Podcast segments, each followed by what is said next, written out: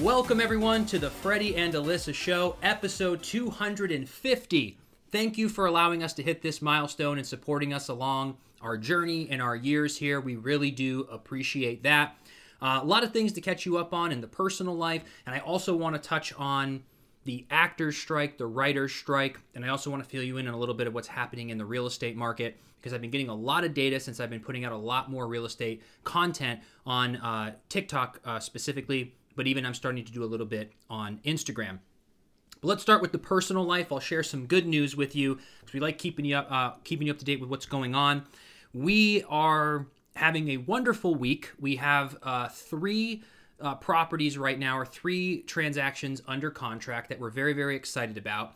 And this whole entire industry reminds me of what it's like to be an actor because so many times when you're an actor, you're putting in all the work, you're doing the auditions, you're building your skill set, but you're not getting paid for the work until you book the job. And even when you book the job, it has to air and be picked up for you to really get the payday. So real estate's kind of the same, where you talk to a hundred people and you end up working with 10 of them. You talk to another 100 people, you work with 11 of them. You talk to another 100 people, you work with two of them. So you just kind of have to play the numbers game just like auditioning.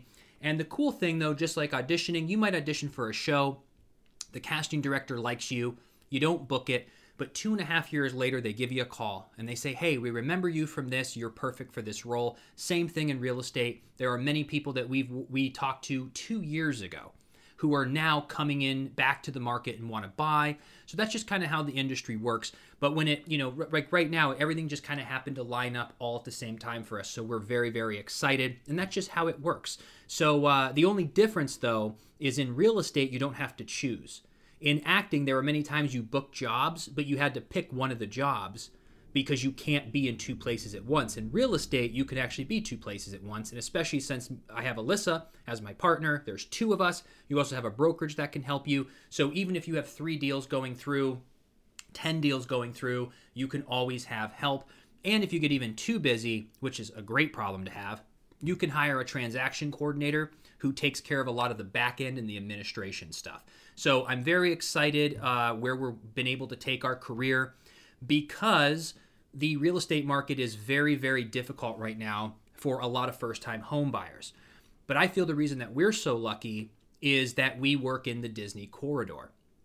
So we have all these vacationers coming here who are buying second homes, investment properties, and overall, Orlando is a very um, attractive place to be. People are moving to Florida, people are moving to Texas, and the cost of living is still cheaper than New York, LA, even some of my LA friends um, back in 2020 when I would send them photos of houses.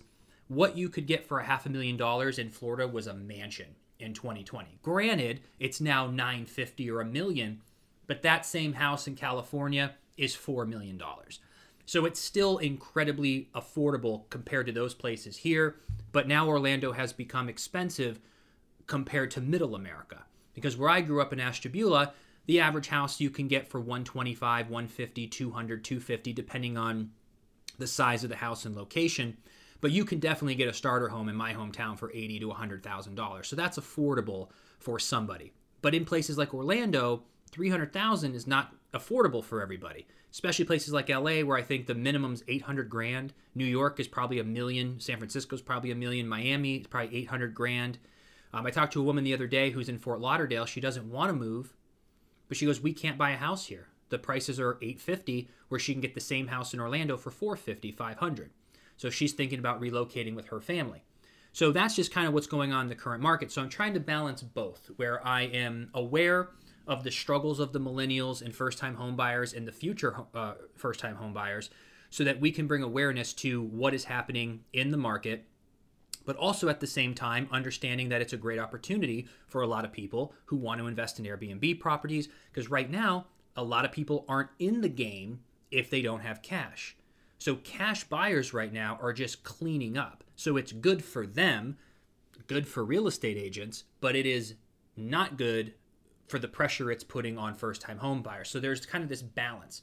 So that's what I've been talking about on TikTok a lot. I've been going through the comments, trying to answer as many questions as possible and just educate people because when I was back in, in Hollywood there were many times that I thought about buying a house, but I was so ignorant to the whole entire home buying process and no one could tell me nothing. You know, that was kind of my attitude. And I just didn't know. I didn't know what it meant to have a lender. I didn't know what debt to income ratio was. I knew you probably had to have a good credit score. I didn't understand down payment. I didn't understand closing cost and taxes and if there's HOAs. I didn't understand like how much you had to make, how your tax write-offs go into that. So I was very uneducated. I didn't know anything about what it means to go under contract, what it means to put down a good faith deposit, what it means to have an inspection, what it means to go through an appraisal, what it what it, what it means to go to the closing table and to sign all the paperwork, to have all this stuff. Like I had no idea. So I think a lot of Americans if you were like me just 8 years ago, maybe you don't know. And if you don't know, how can you prepare for the future? So I also like bringing up, well, here's the steps you need to take so that you can go, okay, so here's what I need. Now let me backtrack and figure out how do I get there? How much do I need to save? How much do I need to have in debt to income ratio? Okay, so maybe in the next 6, 12 months, 18 months, I can get my ducks in a row. Because there's nothing more frustrating for a buyer than when you call me and you're like, I want to buy. I just saw this beautiful house on Zillow. It says it's going to be $2,200 a month. I'm paying 2,700 in rent. I-, I want this house. And I go, well, great. Well, let's set you up with a lender and let's go over the numbers. Well, then you set them up with the lender, and all of a sudden they go, oh, wait a minute. I can only afford this much. Oh, I have to subtract my my uh, student loans, my car payment, my three credit cards. So on paper, I can only afford $1,700 a month, even though I'm paying $2,700 in rent. I'm like, that's how it goes. So people are learning the hard way, then they feel defeated, and now they have to put a plan together. So I'm trying to help people say, look, learn it now. So if you ever want to buy a house, you can set yourself up for that. So I would talk to a lender, I would talk to a real estate agent, or if you don't want to get people involved, go on YouTube and watch YouTube videos and educate yourself. Um, it just depends on your thing. But if you ever want to get into the house housing market, that's what I would do and I would prepare for that. So that's kind of what's going on in my world. Um, the, the the more we get into this, the more that we're out there in the field, the more people we're meeting. It's really great. So listen, I just want to continue to have this momentum. I think I talked about this last week. I might have said it on a video. I've been doing so many videos lately, I forget who I said to what. But as you continue to succeed in something and as you continue to build competence, your confidence goes up and your passion for that career goes up. And I always liked real estate because there are so many numbers involved and people. I love people and I love numbers. So I loved it. But the more I'm starting to get good at this, where I know stuff, it's amazing. And that's what's really funny to me. Where, um, last thing about real estate, and then I want to move to the the writer's strike. Um, I, I, hear comments sometimes on TikTok where people say that realtors um, just get paid uh, for for doing no work like realtors are just a waste of, of money. And uh, I, I make a joke about that because realtors, in some cases, there's been deals Alyssa and I have done, maybe one or two, that were so easy and so smooth that when the day comes and you get paid, you kind of go, is this like the best job ever? Because this was not that difficult. But it's the same thing when you go how I booked like a PetSmart commercial. I remember one of my first PetSmart commercials. Um, I went in and they're like, okay, just smile. And I'd smile. And they're like, can you just pick up this bag of dog food and set it on the chair? They're like, okay, thank you. And I left. I was like, that's weird. Get a call the next day. Hey, you booked it. Can you be here tomorrow at the PetSmart in whatever city it was? And I go, sure. Showed up at 8 in the morning they filmed the whole commercial without me. I was just the PetSmart employee at the end of the commercial when the PetSmart comes up, where I'm putting a bag of dog food in the back of an SUV from afar. And that's the end of the commercial. I worked for three hours, and that commercial ran six different times, and I made $36,000 when I was like 24 years old. And it took me four hours total one audition, one shoot day, maybe a, a fitting day too, but a total of like six hours paid me that much money. But what you don't see is the 500 auditions where I did all that work, all that driving, all those hours, all that, and never got paid. But you were building the skill. So there are times as a realtor that just happens. It goes so well and so easy that you really do feel like, wow, this is amazing. But what being a real estate agent really is, and I feel like I can share this now because what I thought, just like everyone else, because of all these television shows, that someone calls you and you go, hey, Greg, what's going on? You want a house? Come on, let me take you. Bum, bum, bum. Here's this, here's this. I want this one. Great. Then it shows me driving around the city, having coffee with my friends, and then you cut to three weeks later and you're popping champagne, and they're like, "Thank you so much." And then you see how the new family and Greg has decorated the house, and at the bottom it says, "Freddie made sixty-two thousand dollars." That is not being a real estate agent. That is the absolute highlights of the process that is for entertainment. But what real estate really is, is that you are first and foremost a marketer and a salesperson because your main business is having to market yourself and your business to the world. So you can attract clients who want to work with you. And how do you do that? By being professional, by being competent, by being friendly, by being genuine. And that's a big part of it. So a lot of realtors' time is spent marketing to attract leads to work with clients. But like I said earlier, with 100 people you talk to, you might work with 20 of them. And then what happens is when you go and look at houses, that's the fun part. You bring people around in houses, but you have to know how to do the contracts, you have to know the law, you have to know if someone's getting a good deal, you have to do everything perfect so that these parties are both happy. But here's something I didn't expect. What you're basically also doing as a real estate agent is you're managing the expectations of people who are engaging in an emotional transaction most of the time. So, an experienced investor just wants to see the numbers, put their money somewhere, and they don't care. Very black and white. There's no, um, there's, it's just very simple. But that's just the small investor portion. A primary homeowner, for most people, this is their most expensive purchase in their life. They've never written a check for this much money. So they're already a little bit like, whew, okay, like this is a big deal. Like it needs to be good. I'm spending all my money. This is going to, you know, so some people are like, okay, I'm trusting you, Freddie, like help me through this. So they're emotional. And people are also in situations, why are people buying homes? A lot of people are buying because they're moving to Orlando. Moving from another state to a new state is a stressful emotional time. Getting a new job is a stressful emotional time. Being fired and having to sell your dream home and downgrade to another home is an emotional time. Having someone who just got divorced and selling their home is an emotional time. Somebody whose parent died selling their home is an emotional time. So the people involved on both sides of the transaction can be emotional, and there's a lot at stake. So, real estate agents and everyone else involved is managing the expectations and emotions of all these people who are going through this transaction.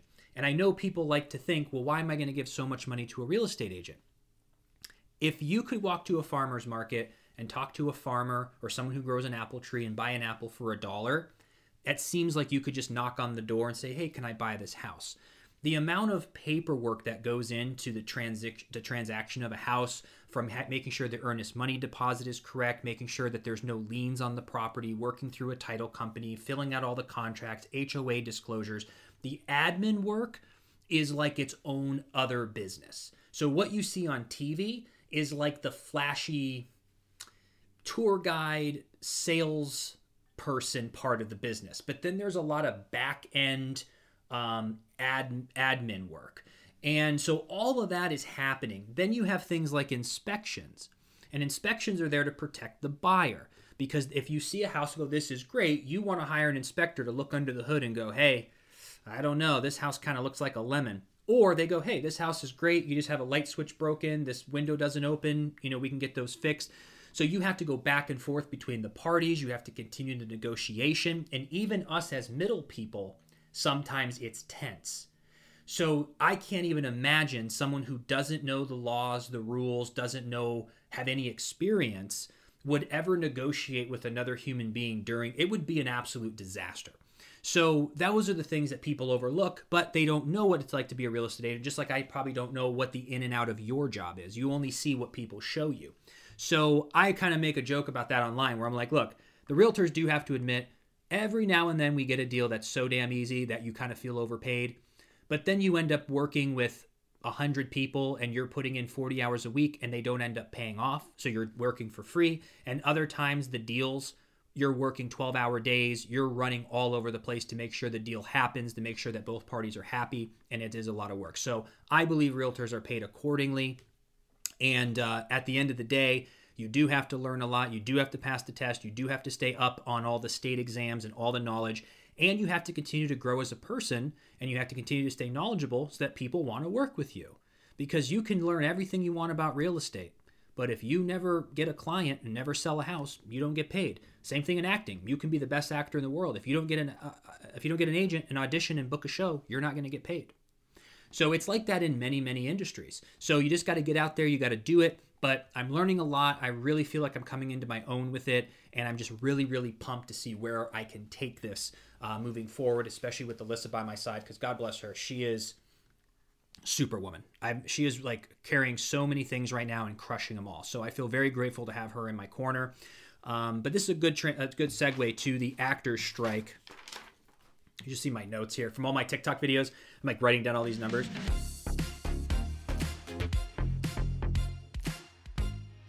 Today's sponsor is Easy Canvas Prints.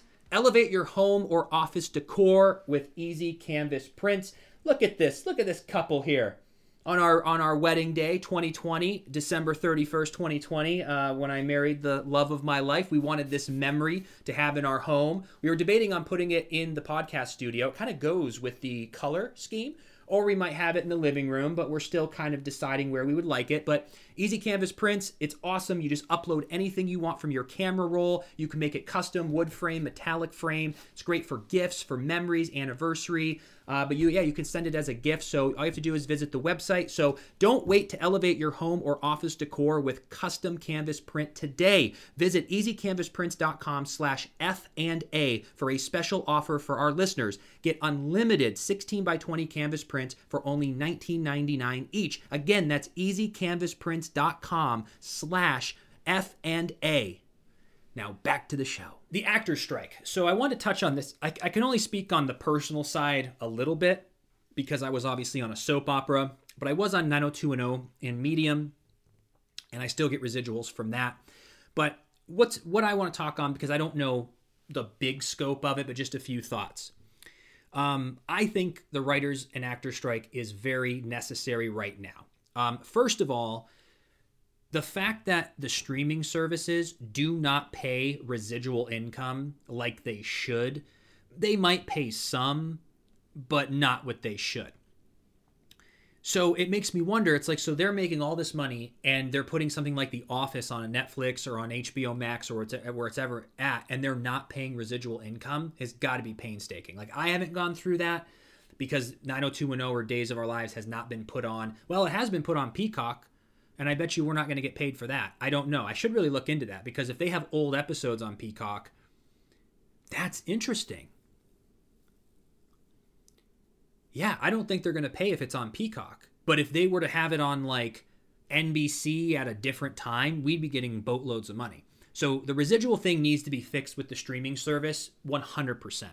Um, the other thing is the actual um, like day rate the day rate or the minimum, the SAG base, when I was in 20 in 2008, when if you booked a guest star, like if I booked CSI New York, you would get 7500 bucks if you were the guest star. And if you ended up getting two day two guest star spots, you might get 7500 for each of the days, and each of them take about a week to film. So in your mind, you're like, Freddie, $7,500 a week you're complaining about $7,500 a week. Well, again, you're not getting $7,500 every week. The average actor books three to five guest stars a year. So they work like three to five weeks a year. But if you're lucky enough to work more, but let's just say you book that one spot, you get 7,500 bucks. Your manager's 10%, your agent's 10%, you're paying probably at least 30% in taxes. Um, and then everything you spend is another 9.25% in state uh, California tax. So realistically, what is that? 50, 60% of your money's gone.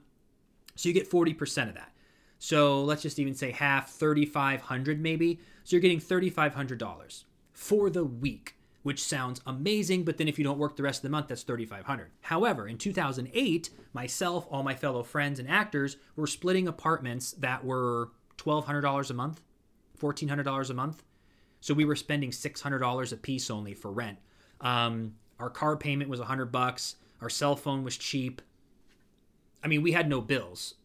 We could we could live like I think my monthly bills were $1600 a month the first 4 years I lived in LA. So if I booked a guest star or these commercials like Taco Bell, I made like 17 grand. That set me up for when when I quit my serving job.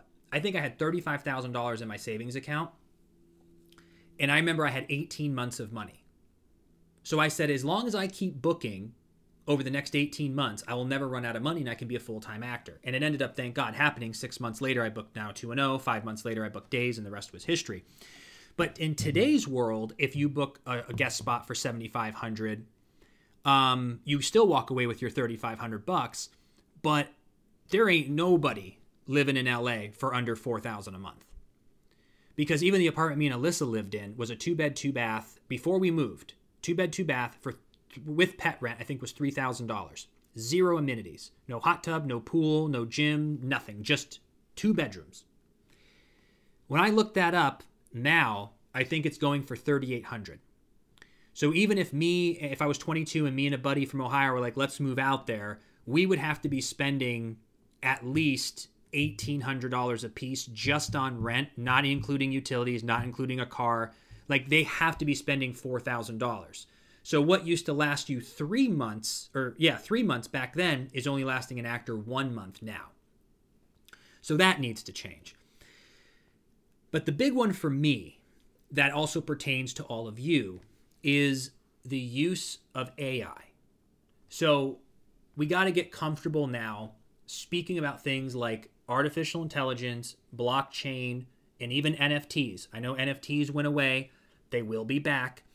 Um, the blockchain will be back. We will be talking about the blockchain and AI and NFTs by 2025 or 2030, like we are the internet and and and AI goggles and everything like that. But when it comes to the writers, I've been playing with Chat GPT. If you don't know what that is, I would Google Chat GPT and play with it. It will blow your mind. It's like magic. I don't know how else to describe it. I don't even know if I can fathom how it does it you can ask ChatGPT to write you anything. You can ask it to write back to a work email. You can ask it to break up with your girlfriend. You can ask it to write a press release for your uh, new restaurant. You can ask it to write a country song. And when it pertains to movies, I did one for my mom as an example. She loves Hallmark movies. All I did in ChatGPT is I said, Can you write me a movie synopsis about and I'll use this as an example because I made a video earlier. I forget what I did for my mom. But you could fill in the blanks. Could you write me a Hallmark movie about a New York baseball star who visits a small town, falls in love with a girl who owns a coffee shop. She works at a she has a hobby at a pet shelter and she also takes care of her grandmother. That's all you say. In 4 seconds, not 4 minutes, not an hour, in four seconds. It will produce it faster than you can read. Two, three pages of a fully described movie with names, with quirks, with the story arcs, with the pets' names, what happened to grandma. The entire movie is created instantly. So if you wanted to write a poem and I wanted to write one for Alyssa, I could say, "Can you write my wife a poem for our it's gonna be our third year anniversary on New Year's Eve, or on yeah New Year's Eve, our third year anniversary. We have a dog, Benji. I'm so proud of her with all the work she's been doing. I, I love how I can be myself around her. She's so funny, smart, and beautiful, and I'm so happy for the life that we're building. It will write it instantaneously in the most beautiful format ever. So no matter what you ask it to do, it can do it for you. I would suggest playing with it, it'll literally blow your mind. So the question becomes what do the writers do if AI can just write everything? And you think, oh, well, the computer can't be that good. I even challenged it and said, can you write me a funny Instagram caption where I'm riding an elephant um, wearing a sombrero? It would give you seven hilarious comments or, or Instagram captions that are just like, are you kidding me? The most clever, funny, uh, instantly. So I'm like, so you can do the most bizarre thing. Say, can you can can you make me a caption of me skydiving, wearing pajamas while eating a banana, and make that funny? Instantaneously, no matter what you create. So the reason I bring this up is that AI will disrupt everyone's industry. Everybody's, all, all of us. Instead of trying to fight it, where we just try to get rid of it, that's just never really ever happened. I think if we focus our energy, how do we work with it? So if writers can be paid more money, but can also utilize this tool to write faster, to come up with ideas, to brainstorm and implement it together, that could be a good use. So for writers, it's very cut and dry. How do they not be replaced completely by machines? The other part of it, if you haven't watched this Black Mirror episode, I suggest you do it on the new season. They're going to explain it in detail. The AI tool is now getting so good. Uh, an example, I don't think this was AI, but CGI did this, but AI is going to do it faster and better. What was the Will Smith movie? I think it was called Gemini or something like that, Gemini Man, where he played his 55 year old self or however old he is, and then they generated his young face on the other character who was 22. They did it for, I think, uh, Robert De Niro in a recent film or someone in a Scorsese movie. Uh, and even on TikTok and even online, I'm seeing like I could be like this. I'm actually dressed in a button down, but if I had a t shirt on, I could say, Could you um, make me a photo for my LinkedIn profile? And it'll scan me and it'll put me in different suits, different hairstyles, and it'll position me perfectly where I don't even need to use a photographer. And it looks real. You could never tell. So they're going to implement that with actors. So imagine if I just said, you know what? You have enough data through my podcast, through me playing Sunny, through everything that the data could gather. I don't know if they'd ever let that happen in whatever way that would work legally, but I'm just saying. Or I could go in and say, hi, I'm Freddie. Um, scan my body, AI. Here's my licensing fee. Use me as an actor. I'm not as, I'm a micro celebrity, but let's use a better example. Leonardo DiCaprio.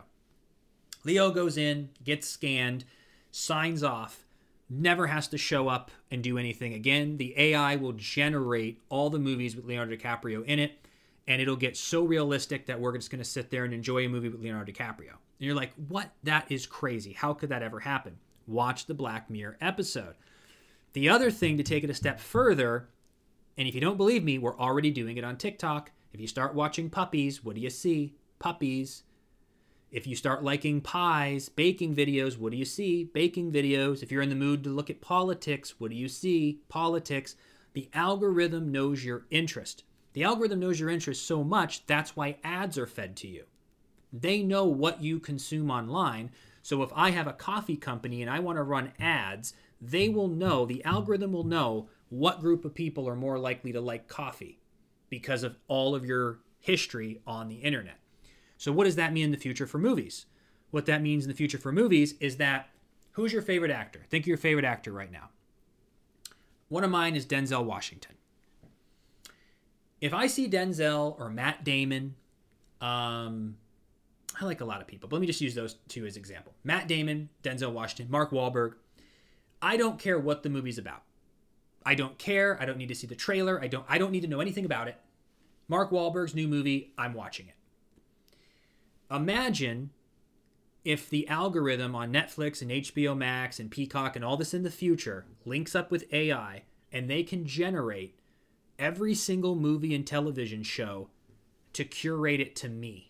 So that if the new Iron Man comes out, which I didn't watch the last one because I just I'm not a fan, but all of a sudden the new Iron Man, it's Mark Wahlberg as Iron Man. But I'm only seeing the Iron Man with Mark Wahlberg. You're watching Iron Man with Robert Downey Jr. Your friends watching Iron Man as Denzel Washington. Your other friends watching Iron Man as Ryan Reynolds. So now we're sitting there watching only the favorite actors and actresses that we like. It can curate things in real time. And I and it's still hard for my head to wrap around like how magical that is. But if you ever just Google something, how do I make apple pie? and you look at Google, it'll say it just searched 1.3 million sites in one second.